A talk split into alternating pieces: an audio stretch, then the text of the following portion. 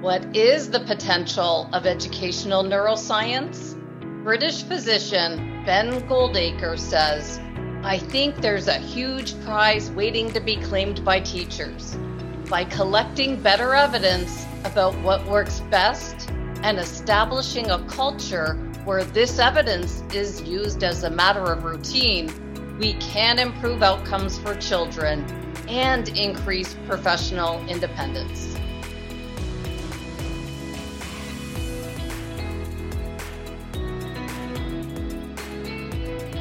Welcome back to the Neuroscience Meets Social and Emotional Learning podcast, where we bridge the gap between theory and practice with strategies, tools, and ideas we can all use immediately applied to the most current brain research to heighten productivity in our schools, our sports environments, and modern workplaces.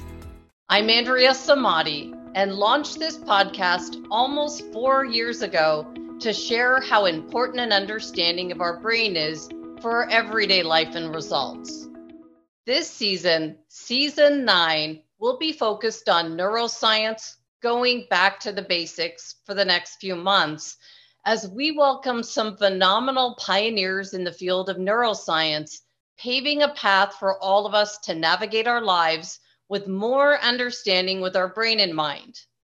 My goal with this next season, that will run until the end of June, is that going back to the basics will help us to strengthen our understanding of the brain and our mind to our results and provide us with a springboard to propel us forward in 2023 with this solid backbone of science.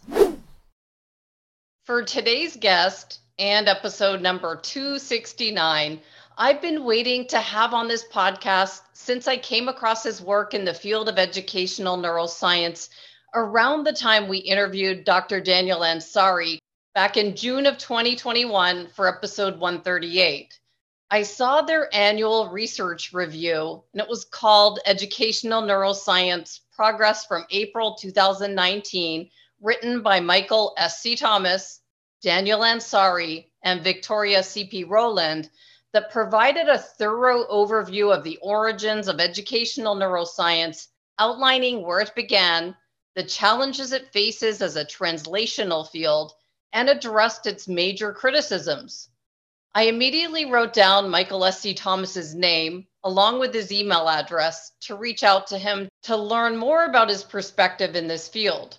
Since I was interviewing Dr. Daniel Ansari at the time, it brought something to light for me that the people who actually write these research reports that we find on pubmed.gov are working hard somewhere and not completely out of reach if you really want to find them and ask them some questions about their work. When I finally emailed him, I was thrilled to hear that he had a new book, Educational Neuroscience The Basics, and I'm so grateful to have this opportunity to speak with him about this new book. Before we meet our next guest, Michael S.C. Thomas, let me orient you to his work. Michael S.C. Thomas is a professor of cognitive neuroscience at Birkbeck University of London. Since 2010, he's been the director of the Center for Educational Neuroscience, a cross institutional research center which aims to further translational research between neuroscience and education and establish new transdisciplinary accounts in the learning sciences. In 2003, Michael established the Developmental Neurocognition Laboratory within Birkbeck's world leading Center for Brain and Cognitive Development. The focus of his laboratory is to use multidisciplinary methods to understand the brain, including behavioral, brain imaging, computational, and genetic methods. In 2006, the lab was the co recipient of the Queen's Anniversary Prize for Higher Education for the project Neuropsychological Work with the Very Young Understanding Brain Function and Cognitive Development. Michael is a chartered psychologist, fellow of the British Psychological Society, fellow of the Association for Psychological Science, senior fellow of the Higher Education Academy and board member of the International Mind, Brain, and Education Society.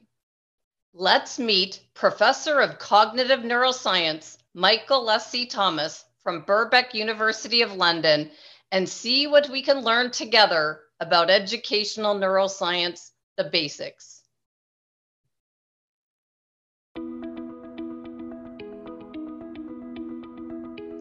Welcome, Michael. Thank you so much for sticking with me to make this interview happen. I've been wanting to speak with you for years. Thank you so much. I know how important this topic is, and I appreciate you being here today.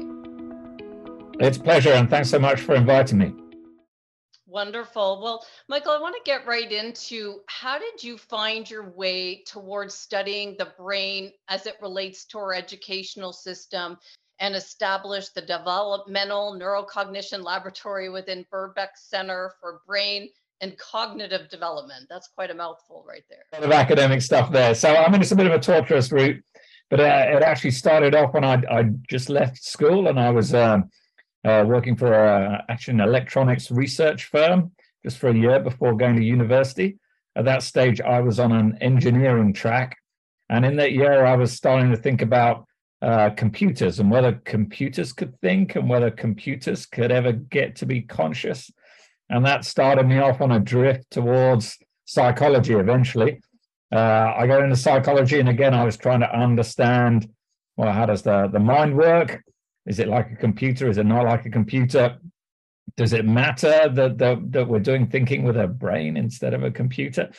Uh, so yeah, I ended up going into um, into psychology. I started off doing some work in uh, bilingualism, actually how how the brain processes two languages at once.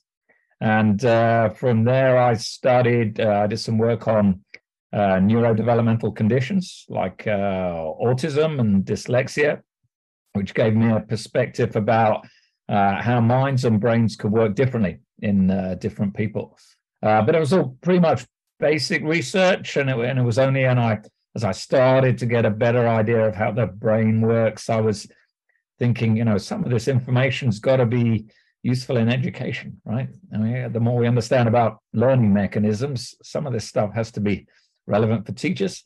Uh, so that that got me into um, this sort of more translational area of, of uh, education and neuroscience and we set up the University of London Centre for Educational Neuroscience uh, back in 2008. So that's been running about 15 years now, and uh, it's, it's a long journey trying to think about how basic research can can be useful for uh, educators and practitioners in the classroom. Now I'm going to get into some more in-depth questions on the research because uh, I I do want to dive deeper into the difference between evidence based and neuroscience based. We're, we're going to kind of go a little bit deeper here, but I saw your website unlocke.org. So not only are you looking at how the brain impacts learning in the classroom, but you're actually doing studies, randomized control studies. Can you explain what you're actually doing with with the work there, the research behind it? Yeah, so very very happy to talk about UnLocke. That's that's a particular project uh, we've been involved in. Um, that is in fact a, a, project which I think is a a nice example. Will end up being a, a, a nice example of how you can start with just a, a classroom challenge, a problem that that teachers are, are observing, and think about how you can use neuroscience to shed some light on what's causing that problem for for students and then go from that to some new learning activities might that might be more effective. But then how do you check they work right? How can you be sure they work? To do that you need evidence. Uh, you need to structure uh, trials. Uh, trials need uh, control groups to check that your uh, uh, your new learning activity really works. And, and that's the final phase we've been going about about 10 years on that project. Eventually i have ambitions of of turning this learning activity into a, into a tool that that teachers might actually want to use, uh, and that requires more kind of uh, product development and commercialization. But yeah, I can I can quickly summarize this particular project. The problem that that uh, teachers were observing was when um, children learn about uh, science and maths, they can come across some counterintuitive ideas or concepts. These, these are concepts that don't really fit um, with your everyday experience.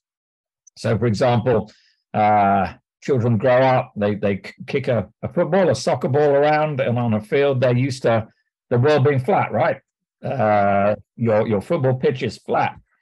The world seems flat, and then you go into a science class and you're taught that the world is round. It's a globe. The surface is curved, and but that just doesn't fit with your day-to-day experience. So, in some sense, that's a, a counterintuitive concept, and and there are other aspects of science, like uh, dolphins, for example. Dolphins are uh, uh, mammals and they breathe air, but they look exactly like fish and they seem to behave like fish. So, how do they get to be mammals? What? How are they more similar to a cow than a than a shark, for example? All these kind of things that don't quite fit, they don't quite work. But yet, when we are uh, trying to teach children that the world is round, um, we don't want them to go out of the classroom afterwards and start playing soccer differently as if the pitch was curved. So you have to keep your intuitive knowledge, but you have to learn your uh, scientific knowledge. Uh, so if we go into, the neuroscience, it, it, it, looks like a key part of learning counterintuitive concepts is sort of suppressing or inhibiting your everyday experience to allow you to develop and learn your new science concepts. So this this suppression or inhibition is is part of cognitive control. Uh, it's part of an activity that the front of the brain does. Uh, so we thought, okay, so this is a skill that, that, that children need to, to learn about these strange, inconsistent ideas. Uh, can we develop a learning activity that would actually help them develop that, that cognitive control skill? Uh, so that, that's when we sat down with teachers and thought about how could we develop a learning activity to, to uh, improve your inhibitory control is the, the technical term. And, and that led us to develop a computer based activity, a game that was a little bit like a game show, where a, a host asks these sort of difficult, challenging questions, but they insist that all the pupils or the, the players in the game have to stop and think, have to pause before they give their answer. And so we were uh, trying to help children control the kind of ideas that came to mind to, to suppress the, the, the initial impulse to, to help them acquire these counterintuitive uh, scientific and mathematical concepts. So from there, that's just the idea, and then you have to develop a, a learning activity. You have to work with teachers that that it's useful and that they can use it in class, and then uh, you have to actually run some trials, some evaluations to check that that that way of learning science maybe uh, 15 minutes at the uh, at the beginning of a science lesson, a couple of times a week for a term. Uh, that's actually going to produce better end of term performance on on your science assessments. So yeah, we ran that uh, assessment again. That took took maybe a year to do. Six thousand children. Oh. Um, uh, we did that with eight and ten year olds, having a look at their science and maths learning, and uh, uh, it was effective. It was uh, more effective than science for maths, uh, but particularly we were excited that it seemed to work more strongly with maths for, for um, children from, from poor backgrounds, which is a particular current aspect that we're very interested in, in helping um, kids from poor backgrounds, particularly who have fallen behind during the pandemic, to catch up and, and what kind of learning activities might um, help that. So that trial was successful. We're now running. It's a bit technical, but, but first you need to check that, that these methods work under ideal circumstances. And then you need to be have, run it all again a bit more hands off and let the teachers get on with it. It's a bit more uh, naturalistic, everyday uh, uh, conditions. And then you need to check that it still works kind of uh, in the wild. And that, that's the stage we're at on, on that particular project. Well, I know how intense it is to have an idea and then get the research or the evidence behind it.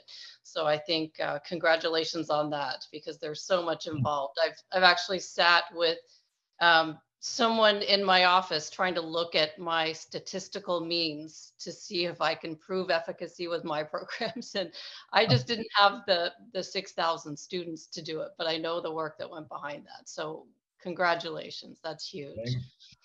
And so then moving into now your book, Educational Neuroscience, the Basics. So um, that's why we're here today. When I saw your research paper um, back back a couple of years ago, I thought, well, what you know, is there actually a person behind this research paper, and what are you doing in England?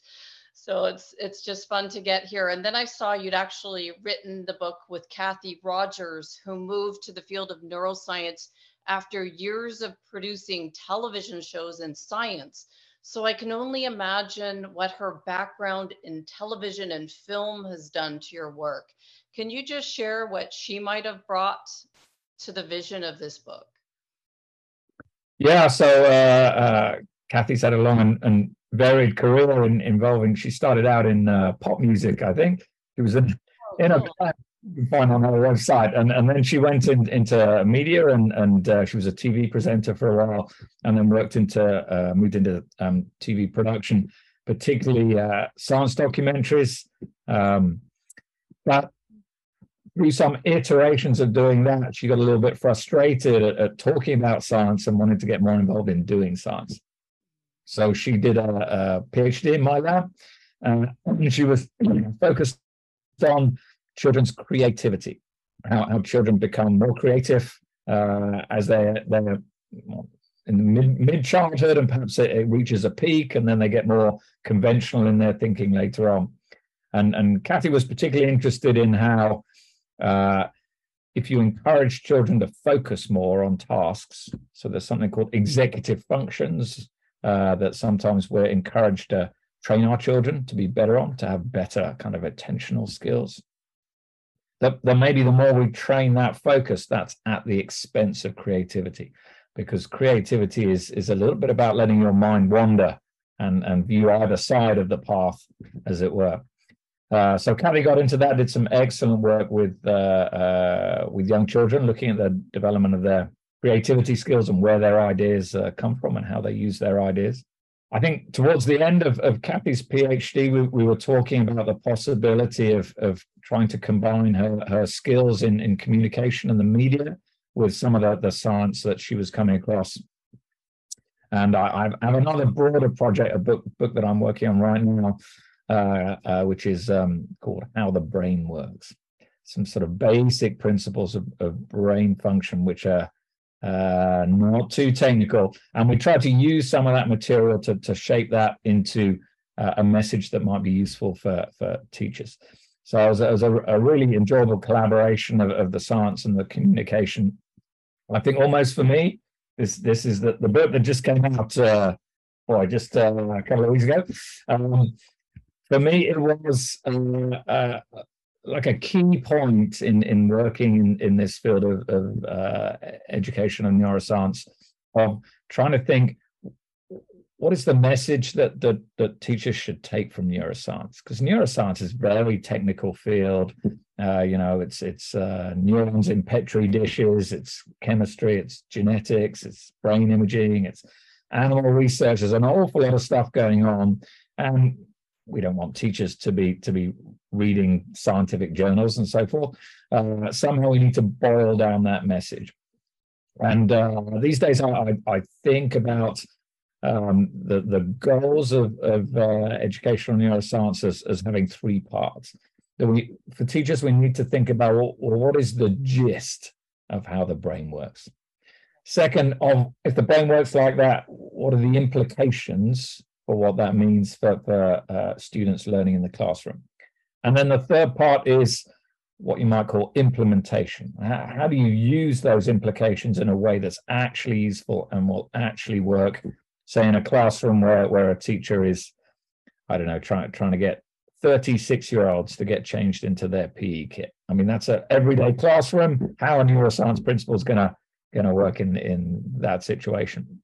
So almost for me, this this book is a landmark of thinking how do we boil down the message? What are the key parts to take from neuroscience that will be useful for teachers um, and put in a way that's reasonably accessible?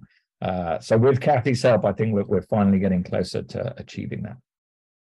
Well this is exciting. And so when i first came across your work when i interviewed dr daniel ansari did, did you know him when he was over there? Did, he, did or did you just work on projects together? How, how did you no. come we worked in the same in the same lab. I, I mentioned that I did some research on developmental disorders, and uh, I was in the same lab working for a, an eminent professor called Annette Karmiloff Smith, and uh, uh, I was a postdoc, and Daniel was a PhD student in the, the same lab at the same time. So we worked oh, together. Oh, very fun because I uh, after I left England when I was little, I moved to Canada. So when I saw he was um, in Canada, I thought I've got to get him on. And then I saw his he mentioned all the research he'd done, and then I saw the your name with Victoria Knowland, and I often do not sit around reading PubMed articles. I find them very challenging, right. but I saw the the one that you'd written and then I saw that there was criticism in the field, and I had no idea. This was before I knew about the reading wars. I this is just new in the past couple of years that I learned that that whole angle of the brain. And so I wonder if you could bring our listeners up to speed because I had no idea that there was criticism. And you say that this field is barely out of the gates. Where did it start and where do you see it's going? Yeah, so where it started was really in the 1990s and it was uh, technology driven. So, driven by innovations in technology. So, in, in trying to understand how uh, the human brain works, through a lot of history, that's been quite hard to work out, right? I mean, we can observe behavior, we can look at uh, what people find easy and hard to think about and do. Uh, we can try and figure out like sort of some kind of task analysis uh, that you know in there somewhere must be an attention system and a memory system and these kind of things and we're just trying to work that out from the outside and then we have ev- evidence from uh, what's called uh, neuropsychology having a look at people who've had brain damage and understanding what what skills can be lost so if you if you damage uh, bit in the, the, the front of the left of the brain, you can, um, uh, as an adult, you can lose the ability to produce language.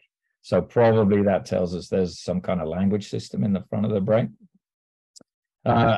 But it was in the 1990s that, that we developed brain imaging technology, where you could actually get some insight into the functioning of, of the brain uh, in vivo as it's working in people who are behaving naturally. I mean, not completely naturally because you put them in a brain scanner, right? But uh, you can see the human brain in operation. None of these brain imaging technologies are perfect. They will give you bits of information about the brain. Uh, there's a wide set. Some of them focus on electrical activity coming out of the brain. Some of them about uh, blood flow and uh, energy use inside the brain and so forth. But it's all these new technologies that be- begin to give us a better insight into uh, how the brain works. Uh, and it was really in the 1990s that people started to say there's a big acceleration in, in then what was christened the, the decade of the brain. We're understanding more about brain mechanisms of learning. And I think there was a little bit of a sense of, of the field trying to run before it could walk uh, and arguments that, that, that already we could see that there were. So I'm, going to pull all of this in like inverted commas. So I don't, don't necessarily agree with this past, but the, the early arguments were that there were critical periods in brain development, that the early years were super important, and the neuroscience supported that. That was when the brain had the most connections.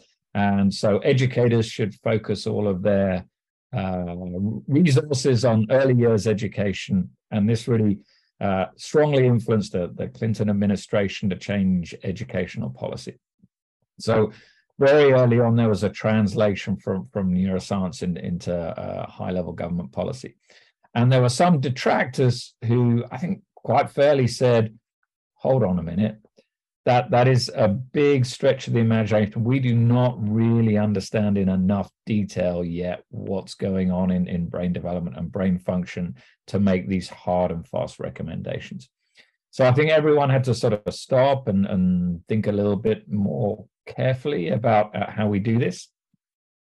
Uh, the way the brain works is very complicated, right? And and neuroscience is is telling us about kind of moment to moment activities how you use certain kind of perceptual information to drive certain kind of motor action. That's what it's really good at. But we have to get through all of that to understand about, say, how you teach a science curriculum so so that, that your students can pass end of year exams. And, and that's a whole different level of challenge, right? So I think there's a lot more neuroscience to be done and a lot more translation of that neuroscience in, into uh, bits of information that that um, not just potentially useful to teachers, but that we can work with teachers to understand how those kind of insights uh, insights are, are, going to be useful. There's some other distractions going on. Um, scientists are, you know, let's just say they have some limitations sometimes in getting their message across. So there's a whole field sprung up of what's called neuromyths. This, yeah. uh, you know, misunderstanding of thinking, you know, perhaps uh, humans only use 10% of their brain to think. I mean, that's been uh, uh, built into the plot of Hollywood films, right? Or you, know, you have left brain thinkers and right brain thinkers, or that boys and girls think differently. There's a lot of these things that that turn out to be mythical, uh, a, a, misunderstanding of often some bit of research has, has supported that, but uh, the way these the information has got through to the public consciousness is is uh, misconstrued.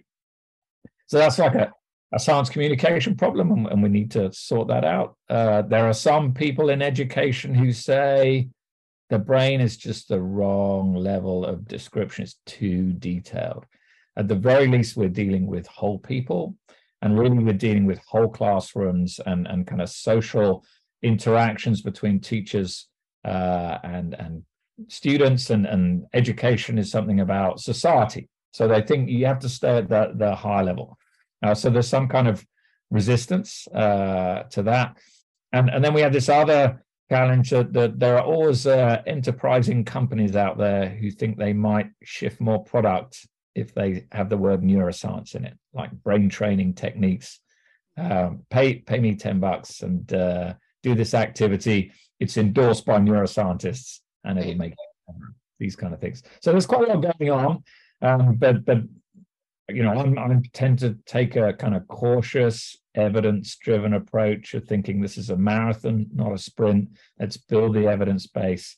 Let's understand what it means for the classroom. Let's work with teachers to think about, uh, in a small way, how we could uh, um, uh, offer some some helpful suggestions.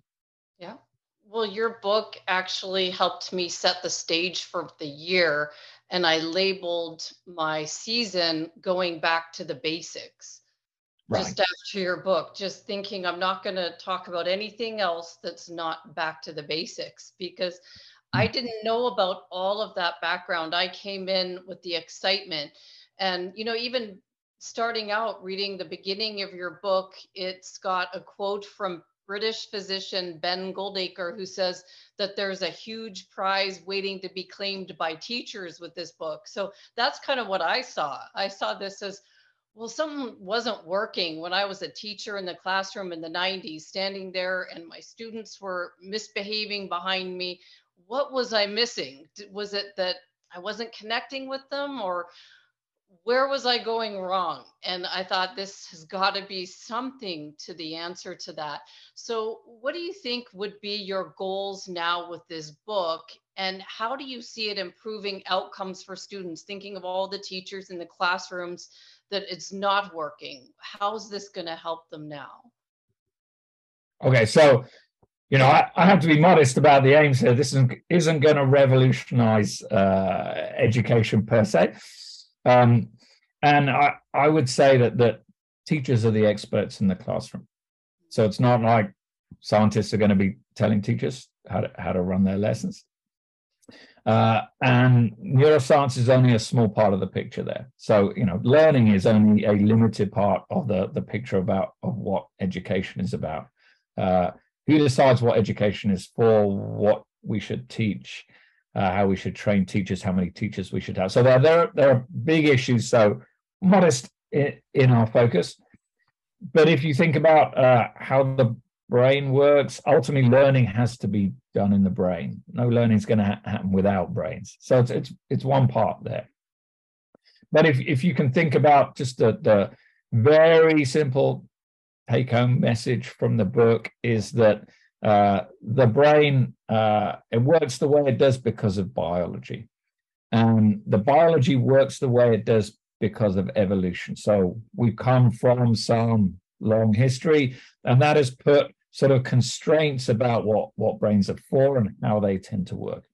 So you can think about that in terms of what the brain's priorities are, what's most important for it, based on this this big kind of biological history where it all came from. So, number one priority for the brain is movement. Right, you, you need to use your sensory information, bring that all together to make the correct next action. Okay, so it's very in the moment. Yeah. Number two priority is emotions. So to meet your emotional goals, uh, you know, are you scared? Are you happy? You want to do nice things? Uh, you want to uh, make friends and uh, not be too hungry or thirsty and get to sleep. You know, some some basic kind of uh, needs that that, that you have. Uh, number three goal: we're social primates. Um, a lot of the brain is dedicated to processing information about other people. Uh, the people sitting next to you, are they your friends? Do you like them or not like them? Are they looking at you? What uh, is the teacher looking at you? Are they looking out of the window? Um, and so forth. So you're, you're concerned about other people. So those are the top three priorities about what the brain is doing moment to moment movement, emotions, other people. Now, all the stuff we're trying to teach in school, all those skills are what you would call cognition or thinking. That's the fourth priority, the fourth least important uh, job for the brain. So, the very simple message from that is uh, you don't want the other three priorities to get in the way of learning. Okay, so you need to have the right sensory environment for the kids so that they're, they're not distracted. You need the, the emotions at least not to get in the way. So you don't want kids to be anxious or fearful about learning. You want them to be enthusiastic and curious. Uh, and you don't want them, they're going to be thinking about their friends. You don't want to use that social priority, is that they want to impress their friends by misbehaving in the back row. You want to use uh, peer pressure, as it were, that they want to impress their friends or work together in groups. You want to harness that social influence in the direction of learning. So if you can line up all those other priorities, the the, the physical environment uh, that that um, kids are working in, their emotional goals, and how they're working with other people and their relationship with the teacher, if you can optimize all of that, then it will maximally support your learning goals to learn about your particular uh, topics in the classroom. Well, you just brought everything together for me because I've been practicing the questions and they're all outlined to cover the top three. And my last one goes into understanding thinking. And I was trying to get a gist for this. Like if I was to draw a diagram of what we're trying to do here, and you've just done it, right there with the three and the goal is thinking and so we're going to get there but i'm just really excited at this point because this is when the aha moments come in and so so now i think about i want to just bring in the graphics that i've seen along the way of trying to understand how we're going to do this so I've seen ones that have neuroscience or, uh, you know, consisting of the brain and learning. And then we've got psychology and then the pedagogy. And then we've got neuroeducation in the middle. And then, so I know your background with neuroscience and then psychology. How would you draw these three di- or these this graphic to explain what you're doing with neuroeducation? Yeah, I've seen a lot of these diagrams too. Um, I'd, I, I don't agonize uh, uh, uh, about the definitions, as it were. Uh, you know, we, we have various debates about whether what we're doing is uh, interdisciplinary work, multidisciplinary work, or transdisciplinary work. And I'm, I'm guessing in the detail, maybe some of that is is important. I I like to think of this as more kind of practical that we've got a, a goal in mind and um, I know academics like to have some kind of hierarchy of science, but um, I tend to think about more of this as a, um, uh, like you're an industry, right? So you've got some problem to solve, and uh, I don't know how to. You've got a gorge, and you need to build a bridge across the gorge or something. You you want to bring together a crack team of people who have a diverse set of expertise and um, those guys need to work together to to solve the problem. Uh, and it's not somehow like you know you, some guy is going to design the structure of the bridge, and some guy is going to be a materials about what should it be built out of, and neither of those guys is more important or, or less important than the others. But they, you know, bring your best guys together and and try and crack the problem. Um, so, I mean, very broadly, I, the the diagram I'm guilty of um, is uh, thinking broadly that, that there's two routes that that um, that link uh, neuroscience and education, uh, and one of those is like an indirect route. The the um, neuroscience will mainly work with psychology to improve psychological theories of of, of learning, and then the, the new psychological theories will will then inform education. So, so in, in some senses, uh, you're not going directly from some kind of brain scan uh, results and, and then telling teachers, so you should be doing this instead of this. Um, I don't think that's ever going to work. We need to digest neuroscience findings to, to, to make them usable. Um, but I would also argue for a direct link that goes straight from neuroscience to, to education that doesn't involve psychology. And, and this you might think of more in terms of, of brain health or brain optimization, that the brain is a biological organ and we are understanding a little bit more about how to put that brain in the optimal condition to do what it needs to do. So some of these things are about diet and about reducing stress and about physical fitness and uh, the role of sleep and so forth. So it's it's trying to make sure that that when a child enters the classroom from a from a uh, metabolic physiological point of view that their brain is in the, in the best condition uh, to do the learning they need to do. So those are the, the two kind of types of interaction that, that I would see between the fields. Got it. And that does make sense. And I feel like you've answered my next question. So I'm just going to read it and then see if I've got the understanding right because we've gone back to the basics here with your book. And I try and think about this like, you know, not just the classroom, but I'm thinking about sports environments or the workplace. We always go back to the basics to strengthen our skills. And so my question was going to be why do we need educational neuroscience to become better teachers? And I think the answer is because with those three steps that you just said, we are working on improving the students' sensory experiences, making sure they feel safe, and then addressing their social, making sure they're curious, and then that bolsters their ability to think and learn. Have I got that right? Yeah, pretty much. So um, I've, I've had um, quite a lot of experience of, of uh, talking to teachers about, you know, evangelizing about why I think uh, neuroscience understanding is good. Uh, and um, a frequent experience is at, at the end that the teachers ask questions, something around, yeah, so what should I be doing different on Monday morning?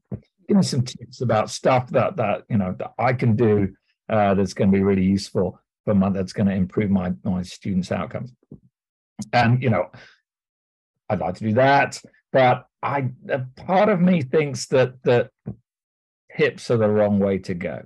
Tips for teachers about what they should be doing is the wrong way to go, because ultimately, um, well, two problems. They're disempowering. They're they're kind of prescriptive, and I, I think teachers should be making their you know they're the experts in the classroom. They should be making the decision about what what best works for for their pupils. But secondly, there is no tip you can give in any part of learning that is always going to work for all children in all circumstances. It's going to work sometimes, it's not going to work other times. Uh, so if you have some tip that you've been told by some some person that's going to work and then you find it doesn't work, you're just going to lose confidence that oh, that guy doesn't know what he's talking about. I much prefer to try and get across uh, why does that work? What is the reason that uh, practicing retrieval of information might help memorization? Trying to get across the the uh, why does it work? Why does the tip? Why, why would that be useful in the first place? Uh, and and trying to give give teachers a gist of, of of how it works, why it works that way, and then they the teacher is then empowered to think about okay so i'll use this technique but here's how i can adapt it for my particular pupils and my particular you know learning goals for for a, for a given lesson to, to give the the teacher more power to see when a technique is likely to work and when it's not likely to work. So so that's why i'm my, my push is to get across a mm. gist of how things work rather than go down to the detail of, of very particular tips.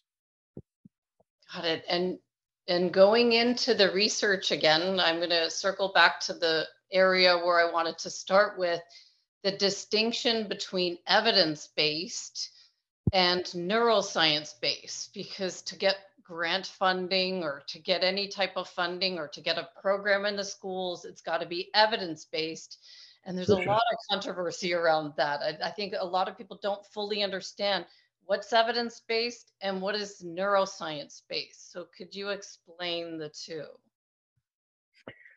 Yeah, so so neuroscience based would be uh, a particular type of evidence, um, but I I would see neuroscience based as as feeding more into a, a an understanding of um, how it works, how learning works in the brain, um, and not it's a different type of evidence from um, you're using some kind of technique in the classroom. Are you using small group teaching, one-to-one tuition, whole whole group, whole class uh, teaching?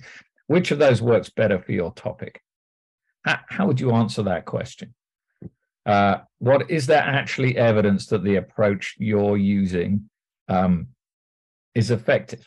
who collected that evidence? How did they design the trial? Was it with a couple of classes or was it with you know six thousand kids?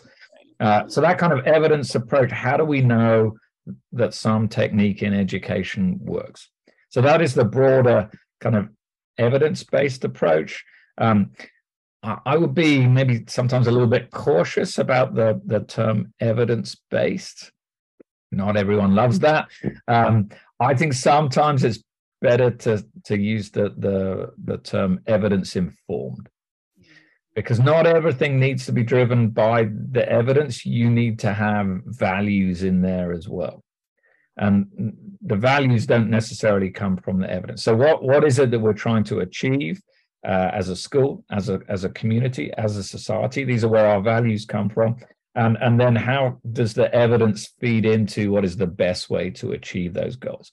So i prefer to think in, in terms of, of evidence in, informed rather than uh, evidence based uh, i would say um, again neuroscience there can be distracting parts when people say uh, as, as we talked about earlier these kind of brain training approaches and you know it's as endorsed uh, by neuroscientists um, that's a different kind of slightly distracting thing. And in fact, some academics have written about something that they call the sane effect, the uh, seductive allure of neuroscience. And, and they've suggested that, that if you've got some new educational technique, uh, if you put a, a brain image in there, that, that, that people are more likely to believe it. Uh, and you know that that may well be true. That's kind of a contextual framing effect that that advertisers love and, and terrific, but but that's nothing to do with what we're trying to do in educational neuroscience, which is to understand mechanisms of learning in in, in a way that's useful for teachers. Definitely. And so then when I read that survey that you talked about with teachers, it, it, was from Wellcome Trust from 2014. And this survey found a high level of interest with neuroscience. Like everybody wants to know what's going on with the brain and learning. And I can even tell by the numbers of this podcast, people that are downloading in 168 countries. So there's a lot of interest. People want to know this subject and they said they knew little about how the brain works because we weren't taught this in teacher training or in school. And suddenly we're faced with like what is this? And so there's this unmet appetite for neuroscience knowledge which you know just reminds me of why i started this podcast in the first place to bring together all the leaders that have the background and research and expertise and so I know that in the, the US here, we have an organization co- called CASEL, and they govern social and emotional um, programs. They have a rating system.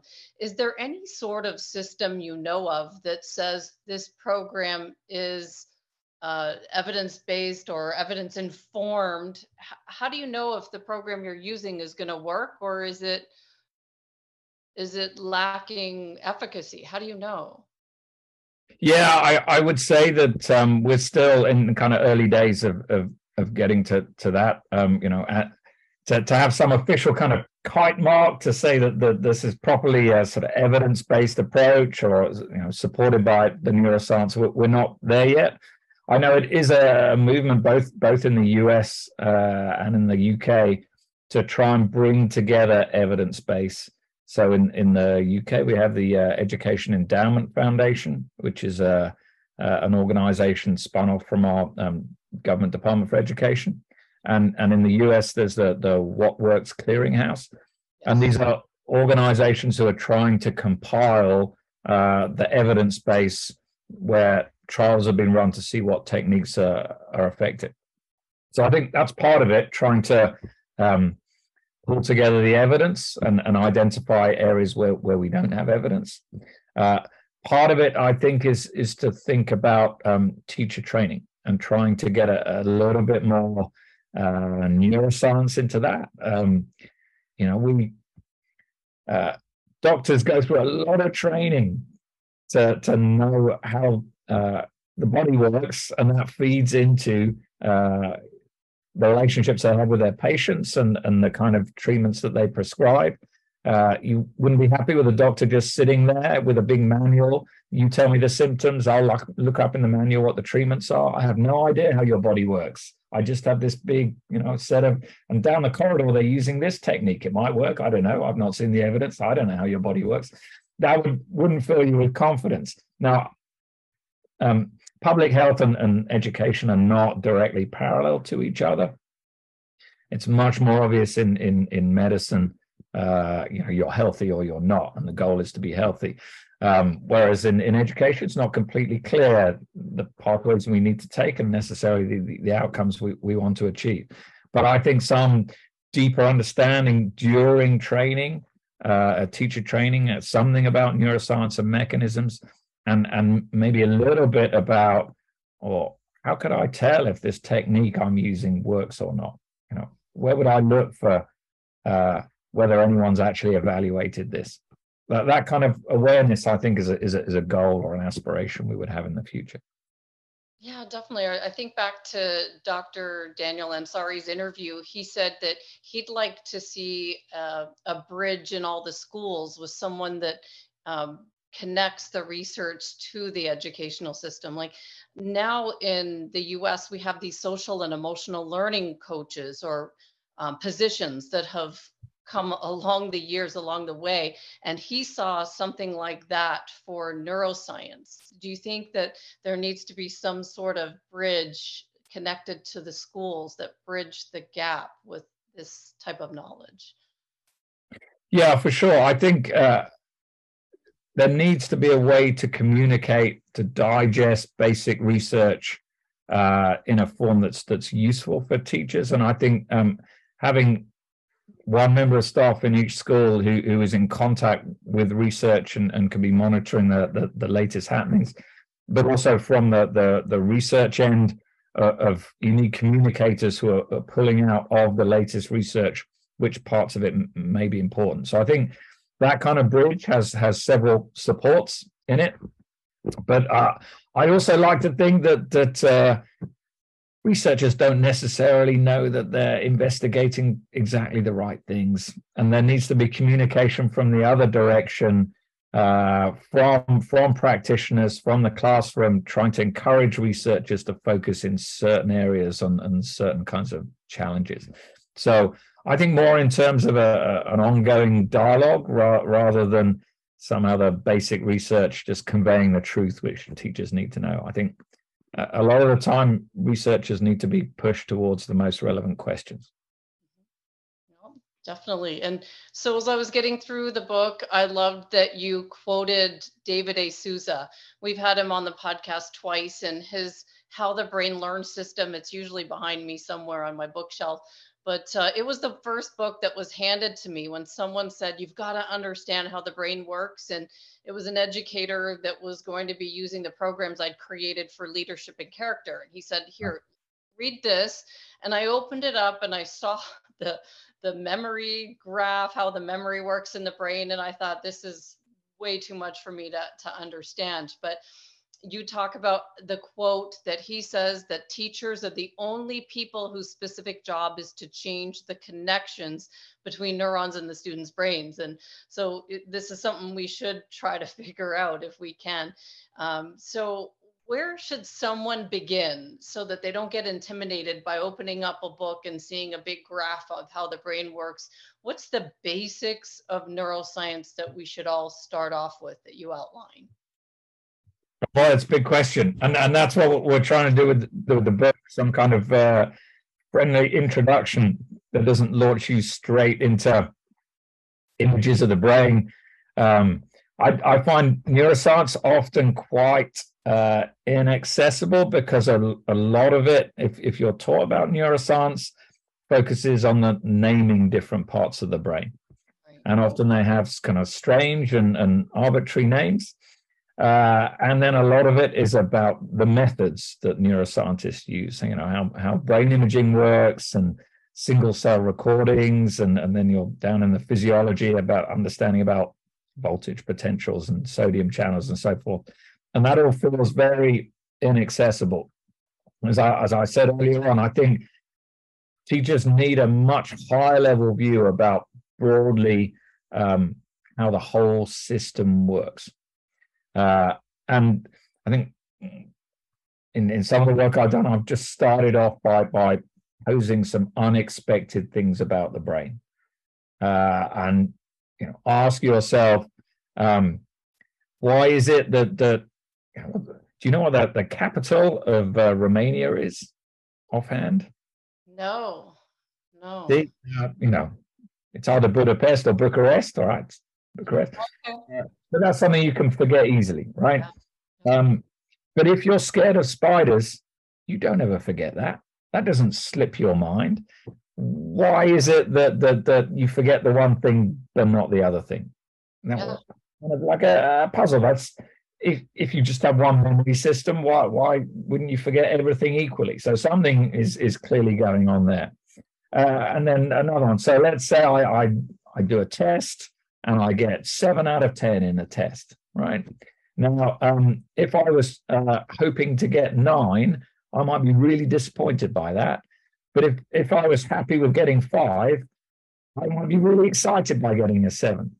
So is isn't just scoring a seven a seven? You've got seven out of ten. Why why do your expectations matter so much about happy how happy or sad you are? Again, that tells you something about how the how the brain is working, its particular kind of priorities. Uh, I'll give you another example. Um, if there's a really unusual uh, piece of information, um, so I don't know, the, you're, you're, required to, to learn the name of the, the new Russian president. Okay, I don't know who that is, uh, but it's you know Russian pronunciation. It's not familiar to me. I find that quite hard uh, information to memorize. Um, but if something really unusual happens to me. So I don't know. I see the the ghost of Elvis Presley riding a, a horse down the high street. I'm never going to forget that. That is going to stick in my memory. So somehow unusual events stick in our minds, but unusual information is quite hard to learn. Oh. It's easier to learn information that that fits is consistent with what we already know. And again, that's telling you well, there's got to be more than, more than one memory system in the brain, or something's going on there. So there's a variety of those kind of, wow, the way our minds work does look like it influences what's easy and what's hard to learn. So I think that you start off from from that end of of setting puzzles about strange things about you know why does the brain why do you need to sleep you know why that's a really kind of strange thing you have to hide yourself away for a third of your life uh, and sleep also seems to be quite important for learning. You can do experiments showing that, that over the same period of time, you learn information better if you've had a, a, sleep in the middle. Why? I mean, that's pretty arbitrary, right? So all of these, you start off with these puzzles and then begin to understand, well, what are the main principles of the brain? What, what kind of learning mechanisms does it have? Uh, what kind of information do they need to be fed um, to, to optimize? And, and then that gets you further into understanding the implications. So, you know, it, it turns out you're learning information, let's say in two different topics. It can be quite useful to, to mix up those bits of information, to, to move between, or do a bit of maths, I'll do a bit of science, uh, then I'll do a bit of geography, a bit of history, but you know, I'll mix it all up. That actually works quite well. Um, if you're trying to learn a new dance move, don't mix it up with another dance move. You'll get yourself hopelessly confused. So if you're learning procedures, you know, automated skills, you need to learn those in blocks. Uh, so again, it's you know starting off from the goals of learning and the kind of idiosyncrasies that we seem to show in learning, and that's your starting point to then understand well how many memory mechanisms are there, and, and okay, they, they tend to sit in different parts of the brain, but you know we can get to that later. Let's just think about what are, what are the principles of function. So that, that will be my way of getting into neuroscience is not to start with a, a, a picture of the brain and, and a lecture on, on, on how an MRI scanner works, uh, but to think about you know principles of function and how they impact learning. Well, I could talk for a week on everything you've just said there, and uh, I know that we're kind of coming close to the the end of the hour here. So I'm just going to go into a couple things you've said because I've all, always wondered what makes something unforgettable. So you had a diagram in the book that that talks about things you might forget and things that you'll never forget and you just talked about it. Maybe we forget about the capital of certain places, but you'll never forget about that ghost. And you had this diagram of Paddington Bear in the book and you talked about it with your grand's 80th.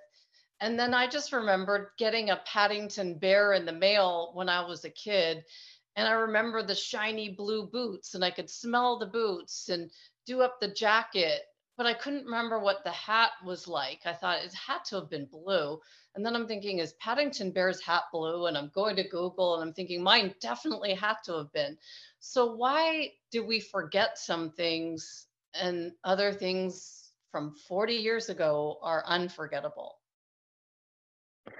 Uh, yeah, so generally the answer is is different memory systems.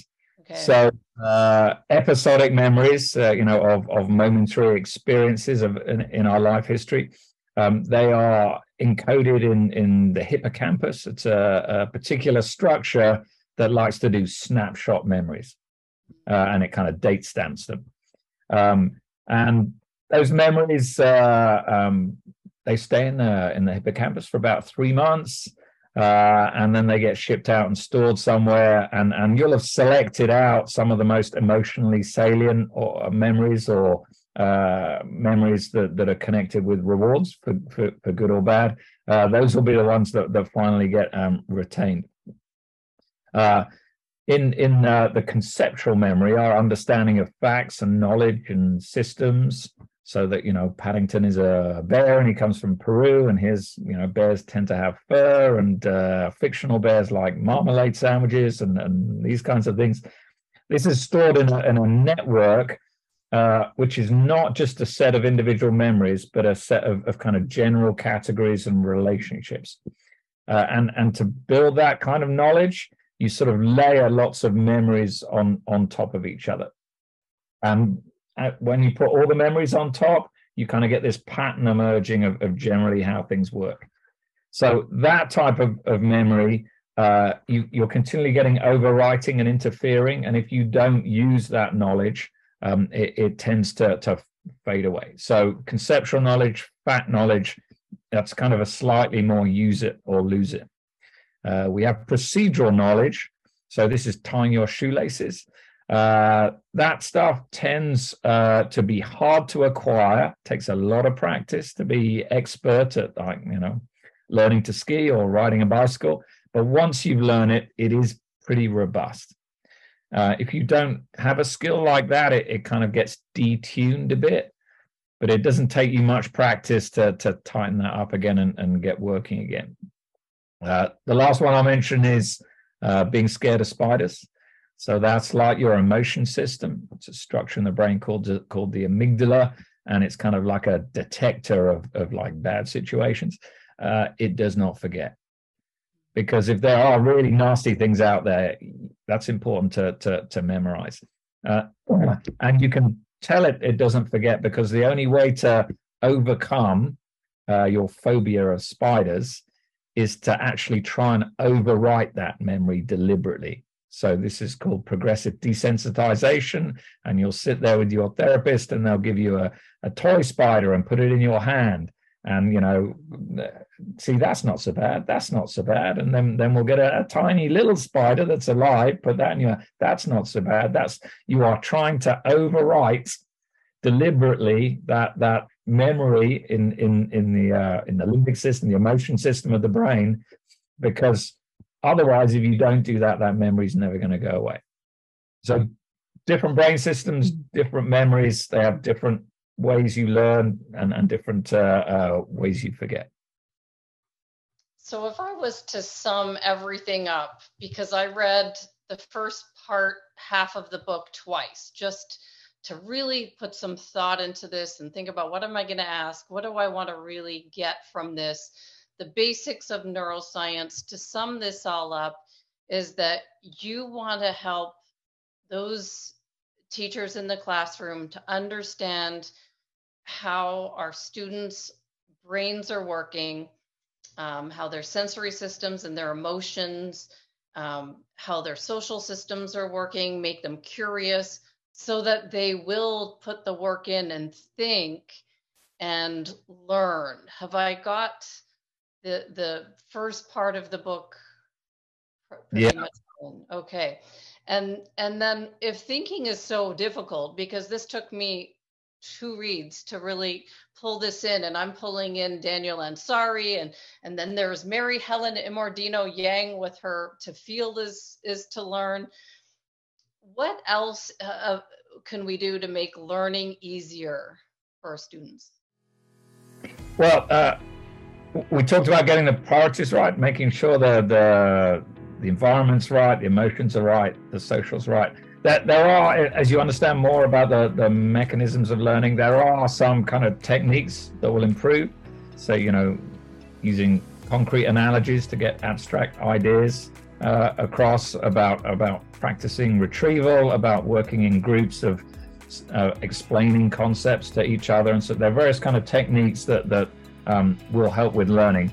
Um, you didn't get to the end of the book. So you know, I can't, you know, I have to keep some of it mysterious, but I, I will, I will tell you the final paragraph, which kind of um, summarizes is where we're at. That, that you know, as scientists, we believe we are, you know, subservient of trying to feed in the experts in the classroom who are the teachers, right? Um, and already a lot of what teachers are doing is the is the right stuff, and, and a lot of it already works. But, but the, the, the final message that we finish the, the book on is just because something works doesn't mean you won't be able to improve it by understanding more about how it works. So we're not saying there's a revolution here, but we are saying a lot can be improved, uh, maybe by a little bit, maybe by a lot, uh, if we're understanding why it works when it does work. Well, Michael, I want to thank you so much for taking your time to come on the podcast all the way from the United Kingdom and sharing your neuroscience, the basics with us. For people who want to purchase the book, is the best place to go to the link from routledge.com. I'll put that in the show notes. Is that the best place? Yeah, for sure. I'm sure uh, Amazon will have a few copies. Got it. Yep. Got it. And if people want to reach you, is there a website that that is the best place for you? Uh, yeah, just drop me an email or uh, go visit the Center for Educational Neuroscience website. Uh, we also have a YouTube channel. Uh, so if you're interested in, in some of the, the uh, new research, we, we have um, uh, seminars every week and, and those go up on, on our YouTube channel afterwards. So go look at the, the kind of cutting edge work. Uh, but also we have a, a, blog on our website and, uh, you know, feel free to drop me a line as well. Perfect. I'll make sure I put all those links for people to reach you. And thank you so much for your time today. Thank you so much for inviting me. You're enjoying the Neuroscience Meets Social and Emotional Learning podcast, please don't forget to subscribe so you'll stay up to date with our new episode. While you're there, please feel free to give us a review or a five star rating as it helps others find us. For more information on our programs, books, and tools for schools and the workplace, visit us at www.achieveit360.com.